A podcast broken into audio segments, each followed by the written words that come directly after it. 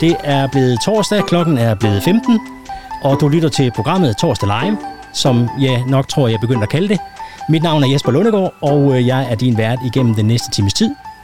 Og det er jeg ikke alene i dag. Jeg er her sammen med Mads Lindholm. Velkommen til, Mads. Tak skal du have. Og øh, vi skal snakke en lille smule i dag om, øh, øh, om Mads' øh, nye bog, han har skrevet, der hedder Bedre, som øh, handler om, øh, hvordan øh, verden vil se ud her efter pandemien. Øh, og meget mere om det øh, lidt senere. Øh, her på Trikanten er vi igen blevet testcenter, sådan at øh, du kan komme her og blive testet. Det er den her kviktest, hvor du får en pind op i næsen. Jeg skal så sige, det er ikke den, hvor den kommer helt over i nakken. Det er den korte version, som du kan få lavet her på Trikanten. Og det kan du hver dag øh, mellem klokken ni og sytten, mener jeg. Øh, så øh, hvis, du har, hvis du har lyst til det, så er du velkommen til at gøre det. Ellers så er der testcenteret ude på Læs Hjernesvej også. Øh, så gør der også brug af det. Øh, vi skal her i løbet af dagen, eller i løbet af den her times tid, snakke lidt om den her bog, og lidt om, hvad der har øh, fået Mads i gang med at skrive en bog, fordi det, hvor kommer så noget lige ind? Hvordan finder man på lige pludselig at sidde og skrive en bog? Og Mads, vi er, du, jeg har inviteret dig til at komme, fordi du har skrevet den her bog, og øh, øh, nu har jeg læst den, en meget spændende bog, og kunne du ikke begynde med lige at fortælle lidt om dig selv? Jamen det kan jeg godt. Øh, som du siger, hedder jeg Mads, og jeg har en baggrund som erhvervspsykolog. Og det vil sige, at noget af det, som jeg jo har beskæftiget mig rigtig meget med, også under den her coronatid, jamen det har jo været de psykologiske aspekter, mentale aspekter af den krise, som, som vi nu har været en del af. Øhm, arbejdsmæssigt, der beskæftiger jeg mig en del sådan med skal man sige, klassisk psykologi, øh, samtaler, terapi, øh, men også med ledelse og, og de ting, som måske mere har med sådan et erhvervsmæssigt aspekt at gøre. Og det er egentlig det, som helt oprindeligt har bragt mig ind i psykologien, en interesse for ledelse og for organisationer. Fordi vi jo alle sammen en del af en organisation. Altså den første organisation, vi møder, er jo på sæt og vis vores familie. Mm. Æ, sidenhen bliver det skolen, eller børnehaven, eller uddannelsessystemet, og æ, på sigt en arbejdsplads. Så man kan sige, at tilknytningen til organisationer betyder rigtig meget. Ja. Æ, eller for den til skyld fraværet af organisationer, der hvor vi mister vores arbejde. Ja. Æ, så jeg tænker, at den, hele den kobling, der ligger i vores, øh, vores relation til hinanden i grupper, er jo noget af det, som, som egentlig meget styres der. Og det er det, der har, har gjort, at jeg begyndte at læse psykologi for, for efterhånden en del år siden. Ja, ja. Så har jeg skrevet lidt forskellige tekster og bøger og så videre, og som du sagde senest, har jeg så skrevet den her bog, der hedder Bedre, ja, hvor jeg prøver at arbejde lidt med, med livet efter pandemien, set fra et øh, psykologisk perspektiv. Ja. Mm. Fordi når man nu, når man, nu har du skrevet flere bøger, og, også om ledelse. Også om ledelse. Også om ledelse, ja. ja, ja. Som var dit første sted. Altså, ja. hvad, hvad udgangspunktet for ja, din præcis. uddannelse og sådan noget, ja. ja. ja. Men øh, nu den her, så, øh, ja, så der kommer du jo også ind på ledelse i den her bog, jo. Mm-hmm.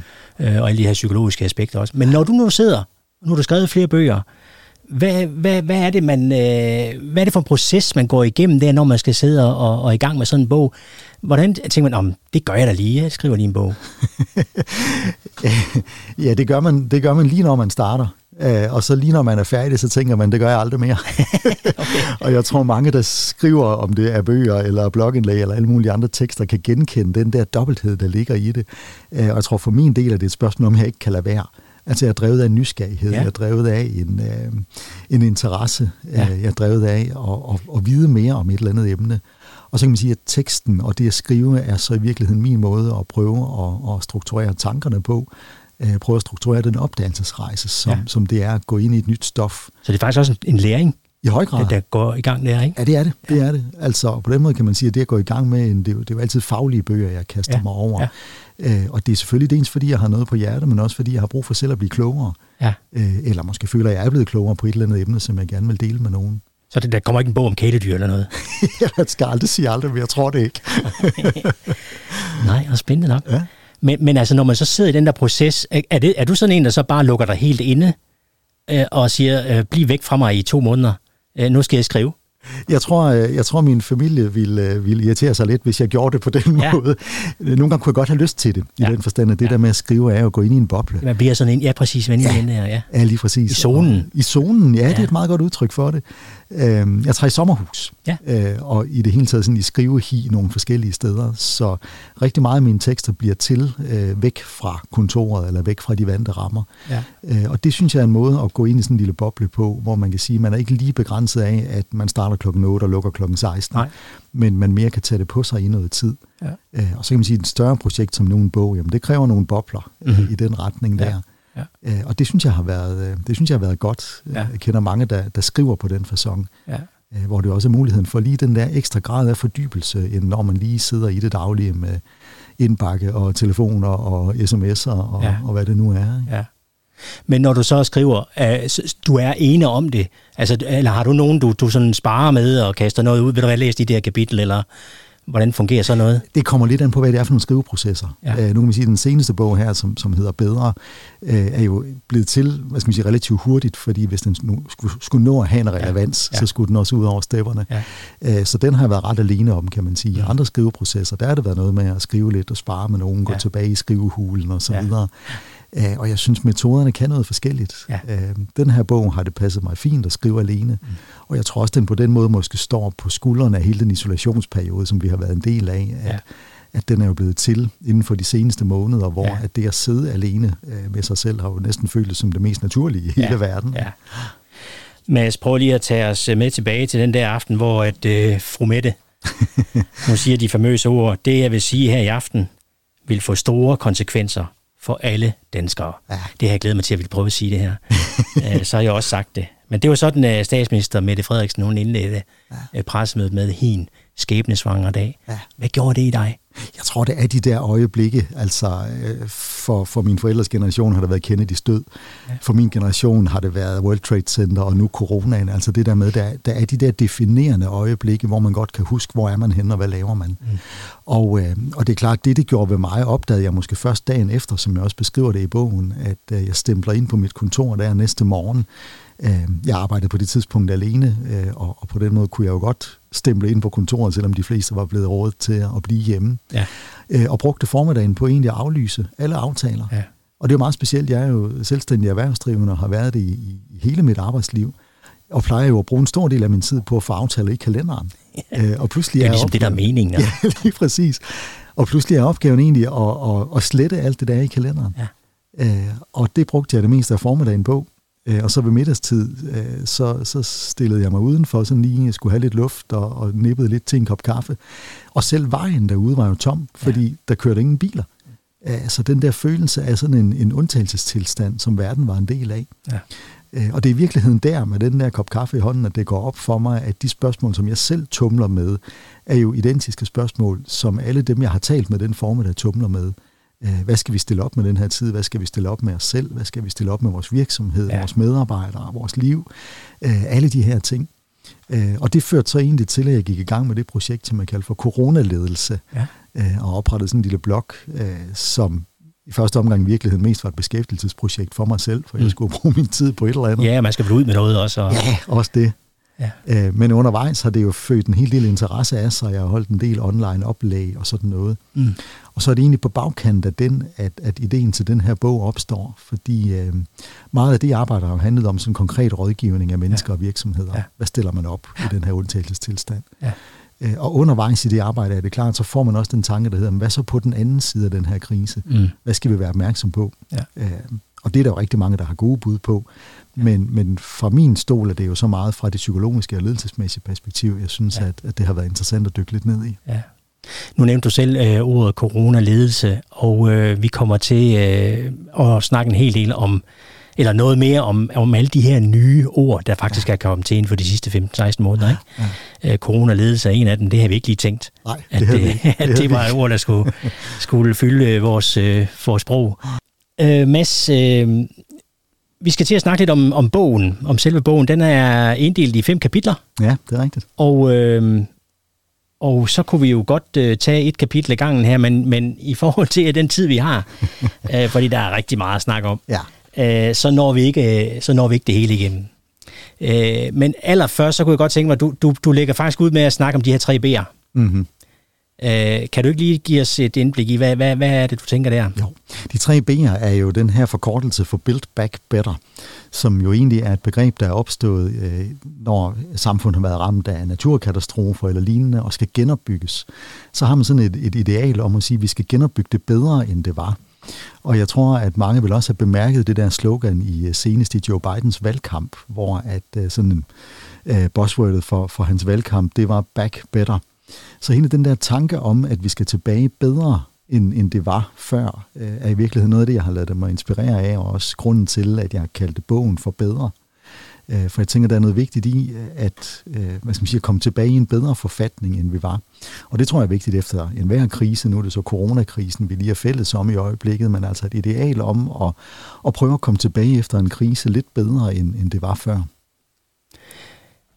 Og så har du inddelt den her bog i, i fem kapitler, mm. øh, som, øh, som skal hedde Bedre, Bæredygtigt, Bedre Menneskesyn, ja. Bedre Tid, ja. øh, Bedre Forberedt og Bedre Ledelse. Ja.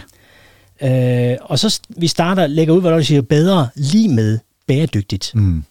Øh, hvad, hvad, og, og noget af det, du skriver, det, det er, at jamen, bæredygtigt, så tænker vi grønt. Ja. Så handler ja. det om miljø. Ja, lige præcis. Øh, og det gør vi nok øh, halvfems procent af os alle sammen. Det tror jeg. Sådan er det. Ja. Men du siger, at bæredygtigt, det er også noget andet. Jeg bliver optaget af den forståelse af bæredygtighed, som kommer til udtryk i, i F N's brug af ordet. Nu har jeg sådan min lille pin på her ja. med, med F N's bæredygtighedsmål. Den er flot, Mads. Jeg synes du ikke det? Jo, det synes jeg. og, og F N's øh, verdensmål, øh, på engelsk bliver de jo egentlig kaldt for bæredygtighedsmål, altså Sustainable Development Goals. Og øh, den måde, man der forstår bæredygtighed på, ligger helt tilbage fra, fra midt firserne, hvor der bliver udgivet, udgivet sådan en stor rapport, øh, hvor man forstår bæredygtighed på den måde, at livet i dag, det liv vi lever her og nu, den måde vi opfylder vores behov på, må ikke kompromittere den måde, som fremtidige generationer kan opfylde deres behov på. Og man kan også sige det på den måde, at livet i dag må ikke stå i vejen for livet i morgen. Og man kan sige, at den tilgang, at vi i dag skal opfylde vores behov på en måde, som ikke går ud over fremtidige generationers mulighed for at opfylde deres behov, det gør jo, at bæredygtighed er betydeligt bredere end bare miljømæssigt. For det er ja. klart, det handler om vores ressourcer, om klodens ressourcer osv., ja. måden vi forbruger på. Men det handler jo også om måden, vi bruger os selv på, og hinanden på, og bruger samfundet på. Så på den måde tænker jeg, at man kan godt tale om, om psykologisk bæredygtighed, øh, organisatorisk bæredygtighed, øh, social bæredygtighed. Det er jo lige et ord, jeg sad med her, ja. ja. Social, ja. Jeg skriver i bogen det her lille eksempel med, at jeg tænker, hvis man, hvis man er en del af et et parforhold og kommer ud af, hvad skal man sige, mere nedbrudt, end man egentlig var, jamen så er det udtryk for noget, der ikke er bæredygtigt. Ja. Og på den måde kunne man måske også tale om bæredygtige parforhold. Mm-hmm. Og jeg tænker, på den måde er bæredygtighed noget andet end mange af de ord, vi ellers ville bruge, som kunne handle om tilfredshed eller lykke, eller hvad ved ja. jeg. Altså ja. bæredygtighed løfter det over i en anden sammenhæng, hvor vi ikke behøver at gå rundt og være glade hele tiden, ja. men, men hvor vi alligevel har blik for, at, at der også er en fremtid efter os. Tænker du, vi snakker for lidt om det? Eller er det... Jeg tror, vi snakker for meget om, øh, om det gode, forstået på den ja. måde, at bæredygtighed er jo ikke lige med, at vi skal gå rundt og, og være glade, eller at livet bliver lettere. Altså et bæredygtigt liv er ikke ukompliceret, tværtimod. Nej. Men til gengæld er der rigtig meget formål forbundet ja. med et bæredygtigt liv. Øh, så på den måde har vi måske en tendens til, tror jeg, i for høj grad at tale om lykke eller glæde, eller jeg bruger også arbejdsglæde som et ja. eksempel i bogen, hvor jeg tænker, hvis man, hvis man tænker på vores liv, det er jo fyldt med glæde og sorg og udfordringer og muligheder og alt muligt andet. Og det er som om, på arbejdspladserne, der er glæde den eneste legitime følelse. Mm. Og jeg tænker, det er for lidt. Altså, mm. det er faktisk ok at gå på arbejde og være trist den dag. Det er jo interessant. Øh, så jeg tænker, at vi måske har fået lidt en blindhed i forhold til, at der faktisk er rigtig mange følelser, som er ok at have. Må jeg lige bryde ind her, fordi så, så kommer jeg jo med det samme til også at tænke ledelse. Ja, yeah, ja. Yeah. Fordi det stiller vel nogle krav ja, det gør det. til, hvordan man leder. Ja. Yeah.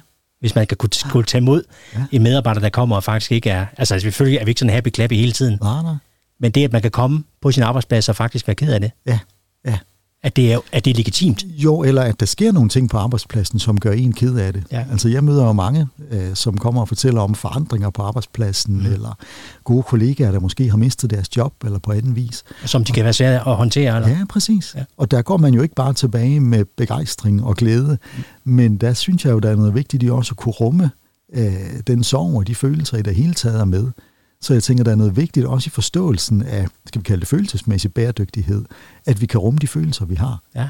Og så er det klart, at bliver kedattigheden så voldsom, at den begynder at ligne noget depressivt, så skal det behandles. Det er klart. Men, men modsat tænker jeg, hvis kun vores ideal er glæde, så begynder det næsten at ligne noget manisk, og så skal mm. det måske også behandles. Ja.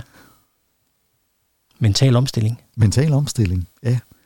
Er jo et, et, et ord også ja. I det her. Ja. At vi, ja, vi omstiller hele... Jeg tænker, bæredygtighed er jo også en måde at, at forstå os selv og hinanden på. Og vi har talt meget om grøn omstilling, mm. som om, at, at det at, at nå til et mere bæredygtigt samfund, altså noget, der skal ske teknologisk mm. eller på anden vis. Ja. Og jeg tænker, noget vigtigt i bæredygtighed er jo vores forståelse og vores tilgang til os selv og til hinanden ja. Ja. Og til verden. Og den her tilgang om, at vi skal leve livet på en måde, der ikke går ud over mulighederne i morgen. Ja.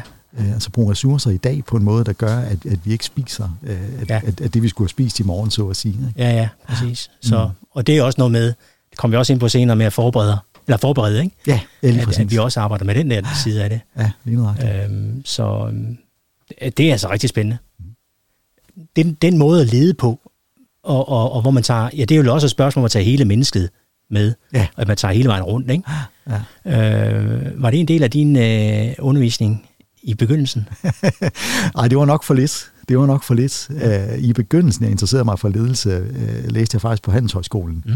Æ, og har på den måde sådan en meget klassisk tilgang, øh, i hvert fald den oprindelige, til, til den måde, man har forstået ledelse på, ja. Som man jo langt hen ad vejen stadigvæk bruger også i motivationsteorier og sådan noget i den stil, øh, hvor at, at man kan sige, det syn, som rigtig mange har i dag, som er mere helhedsforstået og, og mere sådan holistisk. Øh, det, har ikke, øh, det har ikke været en del af det klassiske pensum for rigtig mange ledere. Nej. Og jeg tror også, det er derfor, det falder rigtig mange svært. Mm-hmm. Øh, jeg møder rigtig mange ledere, som for eksempel siger, hvad, hvad skal jeg sige til den medarbejder, jeg har, der er ramt af stress? Ja. Øh, og det gode svar er, at du skal ikke sige noget, du skal lytte. Og det er enormt svært for rigtig mange, specielle ledere, men også mennesker i det hele taget. Øh, det der med, måske bare stille sig selv til rådighed og stille spørgsmålet, hvordan går det, hvordan har du det? Uden at man nødvendigvis skal handle på det. Ja. Så jeg tror, det ledelsesideal, vi kommer til at møde, er et ledelsesideal, som, som bliver mere rummende, mere lyttende, mere åbent. Også jo i lyset af, at vi går ind i en tid, hvor ingen rigtig ved, hvor det er, vi er på vej hen. Ja. Vi skal finde vej i et bæredygtigt landskab, mm. som ingen af os kender. Ja. Så ledelse bliver nødt til at være lyttende og, ja. Og åbent. Det er et must. Det er et must. Det kommer for at blive, tror jeg. Vi skal snakke lidt videre omkring den her bog, og vi er kommet til kapitel to. Uh, ikke fordi vi kommer til at tage det sådan slavisk, men... Uh, Men øh, kapitel to, øh, nu, nu har vi nemlig snakket lidt om det her med bæredygtighed, om det miljø, og der er også noget social bæredygtighed, og øh, alt det her, øh, som er de her lidt blødere ting, mm. men som er kommet for at blive. Øh, bedre, bogen Bedre handler også øh, om menneskesyn, mm. og, øh, og øh, det, i, i det her kapitel, der støder vi på en masse ord også, nye ord, som vi heller ikke har, har set før, samfundskontrakt, ja. Ja. Øh, som vi har været inde over, borgerpsykologi, som jeg faldt over, hold op, det, det er da et godt ord. Ja. øh, men øh, når du siger bedre og bedre menneskesyn, ja. Hvor er vi så på vej henad? Jeg tror, det som øh, grunden til, at jeg skrev det kapitel, var, at, at jeg blev optaget af den måde, som vi kom til at omtale os selv og hinanden på under coronaen. Og det er som om, vi har fået reduceret al menneskelig kontakt til to parametre. Det ene det er smittetal, det andet det er omsætning. Så alt, hvad der er sket under coronaen, har vi gjort op i præcis de to ting. Altså, hvad er smittetallet i dag, og, og hvis vi lukker det eller noget andet, hvad betyder det så for vores omsætning? Øh, og jeg tror også, jeg skriver i bogen et sted, det som jeg kalder for et, et, et biomedicinsk øh, menneskesyn, ikke? Eller et bioøkonomisk menneskesyn. Øh, på den ene side den, den biologiske faktor, på den anden side den økonomiske. Og det, jeg er optaget af, det er, hvordan vi kommer hen til et sted, hvor at vi betragter mennesket bredere igen. Øh, vi kommer til at se på os selv og hinanden som borgere. Og nu nævner du selv borgerpsykologi, som, som jo i bogen er et eksempel på et ord, der ikke findes. Ja. Og grund til at blive ja, det gør det så nu. Ja, det gør det så nu. Grunden til at blive optaget af det var, at, at når man ser på hele den psykologiske side af, af den her sag, så har man set W H O, og man har set Sundhedsstyrelsen gå ud med sådan nogle for så vidt udmærkede anbefalinger, som for eksempel er øh, være aktiv, øh, spis sundt, øh, sørg for at holde en social kontakt, selvom det er på afstand. Øh, og alle de ting er sådan set udmærket, men det er som om, det rammer ikke helt, at vi står i det, der måske er den største eksistentielle rystelse siden anden verdenskrig. Mm. Og det der med at spise sundt og, og, og, og dyrke noget motion, altså det er som om, det rammer ikke helt, øh, hvad skal man sige, rystelsens omfang. Øh, de mennesker, jeg har mødt, som virkelig har været ramt af det her, øh, det, det kunne være medarbejdere, men det kunne også være ledere, som, som pludselig siger, vi troede, at vi havde overblik over hele vores organisation, og nu falder det hele til jorden. Mm-hmm. Så jeg har mødt rigtig mange ledere i, i, i den her tid, som har været enormt hårdt ramt. Øh, stresssymptomer, angstanfald, ja. Den slags ting. Ikke? Øhm, og der synes jeg, vi har haft en tendens til måske at forsimple vores syn på mennesker lidt. Øh, og når jeg skriver ordet borgerpsykologi, er det fordi, at, at det taler man ikke om, fordi borger er noget andet end et menneske. Altså borger er sådan en samling, øh, som man kan have en, en juridisk kontrakt i forhold til. Ja. Og jeg tror, vi skal tilbage til at forstå hinanden som mennesker. Ja. Ikke bare som smittetal eller som omsætning, men, men som mennesker, der vil noget med hinanden, kan noget med hinanden, ja. øh, består af rigtig meget ud over øh, aktivitet og kost. Men, ja. Ja. Men, men hele det eksistentielle liv, vi har, og de udfordringer, der ligger i det, er i virkeligheden noget af det, som jeg prøver at, at argumentere lidt for i det kapitel, ja. Ja. At vi skal forstå os selv mere bæredygtigt, apropos. Det, det er jo sådan nogle gode varme følelser, der kommer, ja, det det. Når man snakker om, fordi det er også det der med hele mennesket, man tager med, ikke? Ja, ja. At det er hele vejen rundt. Ja. Øhm, øh, og øh, noget af det, som du også skriver, det, eller et af de spørgsmål, som du stiller, det er, hvem er vi, når corona slipper sit tag i os? Ja. Så øh, en ting, det er, hvordan vi lige har det nu her, ja. og, og det skal vi tage hånd om, og det skal, vi, det skal ledere, ja. øh, og det skal vi som, som borgere og som medmennesker tage os af hinanden. Men, men der kommer en tid efter, det tror vi på, der, der og det håber vi på. Æh, men hvordan, øh, hvem er vi så, når jeg, coronaen slipper os? Jeg tror noget vigtigt der er, at, at en oplevelse af, at vi er forandret. Altså det har gjort noget ved os. Og, og det har jo været en meget skjult forandring, fordi vi alle sammen gået hjem på sofaen og har lagt os og holdt os indenfor. Og alene det er jo en kæmpe forandring. Ja, det gør så. Okay. Okay. Men man kan sige isolationen og, og det med at holde os på afstand og, og hele vores sociale liv, ikke, som, som i den grad har været sat på pause for rigtig manges vedkommende ja. I hvert fald. Ja. Så er der måske også nogen, der mere er gået i den modsatte grøft og, og pludselig har taget en, en meget kritisk tråd op, øh, som måske også for dem har været anderledes, end hvad de har gjort tidligere. Ja. Og på den måde tænker jeg, at forandringen har fundet sted, og vi skal i virkeligheden både finde ud af, hvem er vi selv, og hvem er hinanden i det landskab, som vi træder ud i igen efter alt det her. Ja.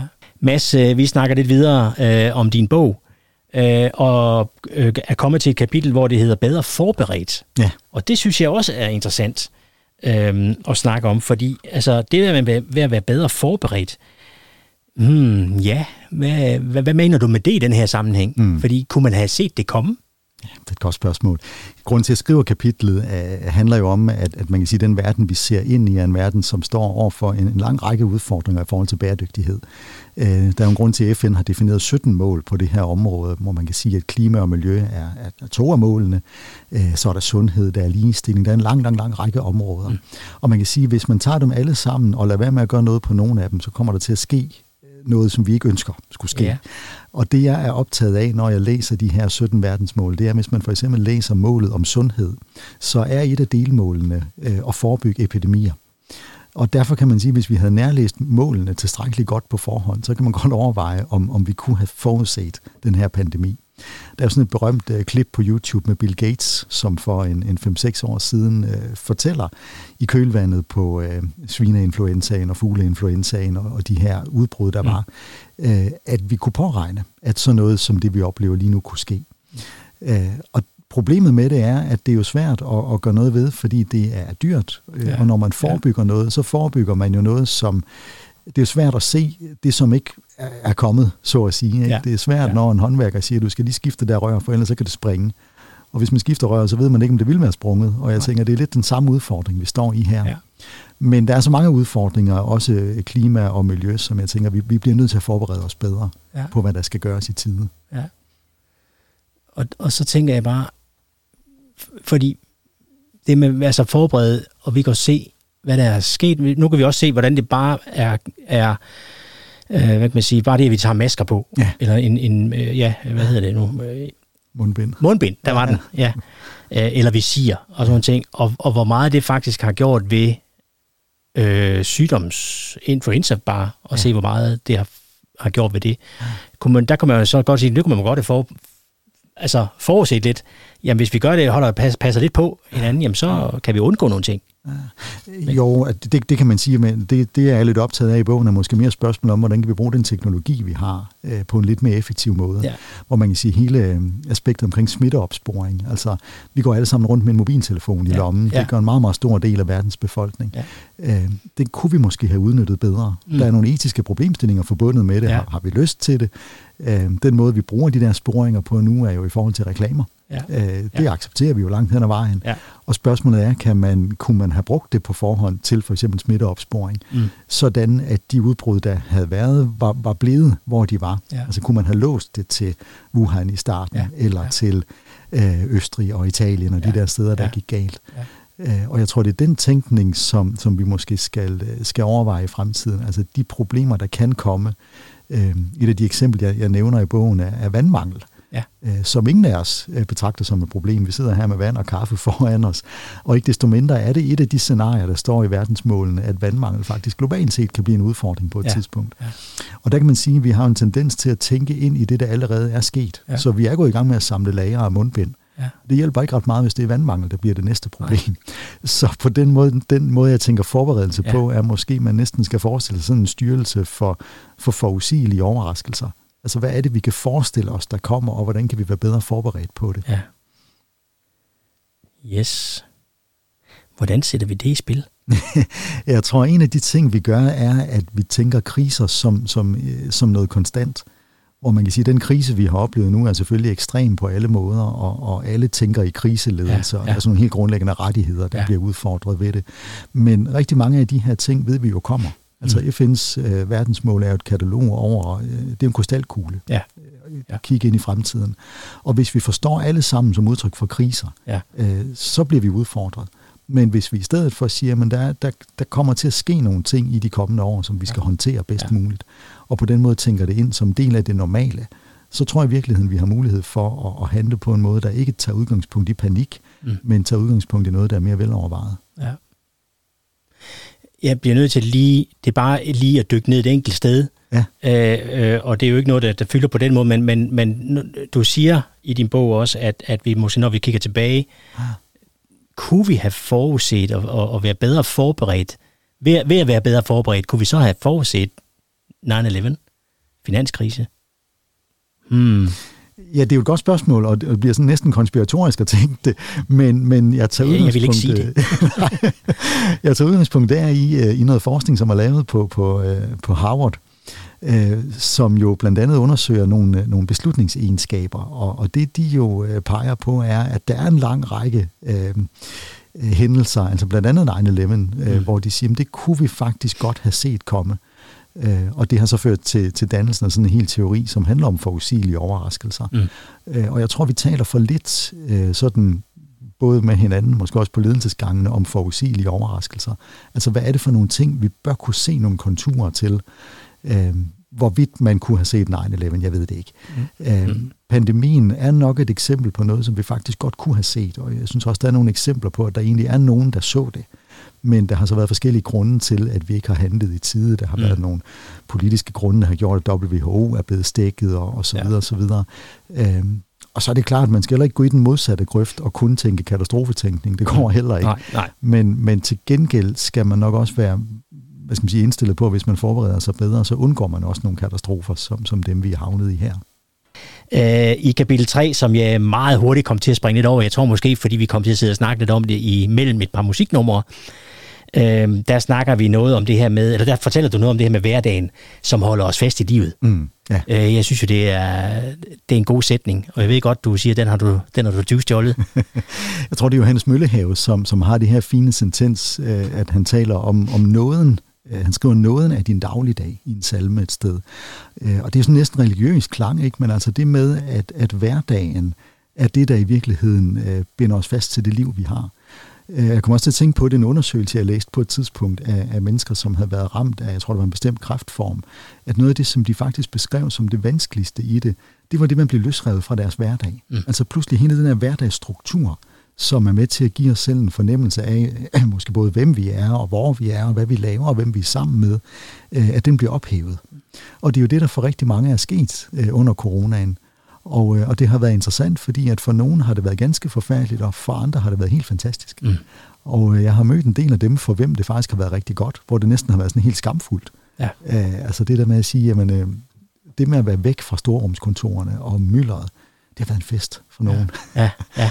og, og andre har savnet pulsen, ikke? Præcis. Ja. Ja. Og sådan er vi bare forskellige. Ja, det er det. Men jeg synes, det er, jeg synes, det er godt set, at hverdagen holder os fast i livet. Den kan vi godt lige sige et par gange. Mm. Det er en god sætning. En god sætning. Ja. I det her kapitel, som så handler om tid. Ja. Øh, ja hvor, hvorfor kommer du til at tænke på tid? ja, øh, jeg tror, det hænger lidt sammen med processen om bogen i virkeligheden. Ja. Jeg startede med at lave sådan en, en, en brainstorm på, hvad kunne jeg godt tænke mig at skrive om. Øh, og noget af det, jeg blev optaget af, var det her med, at vi jo er kommet til at give... og give nuet en fantastisk øh, værdi. Altså, vi skal leve i nuet, vi skal være til stede i nuet, vi skal alt muligt med det her nu, som vi har. Øh, og det er også fint, i hvert fald fint at være nærværende og være tilstedeværende, men, men jeg synes, der har ligget en udfordring i, at det har været svært for os kollektivt set at tage erfaringer fra fortiden med ind i nuet for at skabe en bedre fremtid. Og det er i virkeligheden det, som jeg skriver lidt om, hvor jeg et sted sådan lidt øh, populært skriver, at jeg tror, vi skal tage flere bekymringer på forskud, øh, og så tror jeg, vi skal leve lidt mindre i nuet. Mm. Øh, og med det mener jeg jo selvfølgelig, at vi skal være tilstedeværende, vi skal være nærværende, men jeg tror, vi skal være bedre til at sige, at der er nogle erfaringer, vi har gjort os. Dem skal vi tage ind i vores nu med henblik på at skabe en bedre fremtid. Ja. Fordi hvis kun vi fokuserer på nuet, så løser vi ikke nogen af de bæredygtighedsudfordringer, vi står overfor. Mm.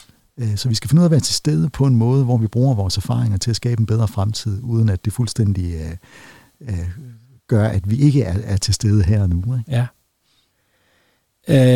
Øh, så tænker jeg, at, at det, nu, du kommer også til at skrive noget om, om, eller fortælle noget om ejerskab og forvalterskab, fordi det har vel noget også med at gøre med at forvalte. Ja, ja.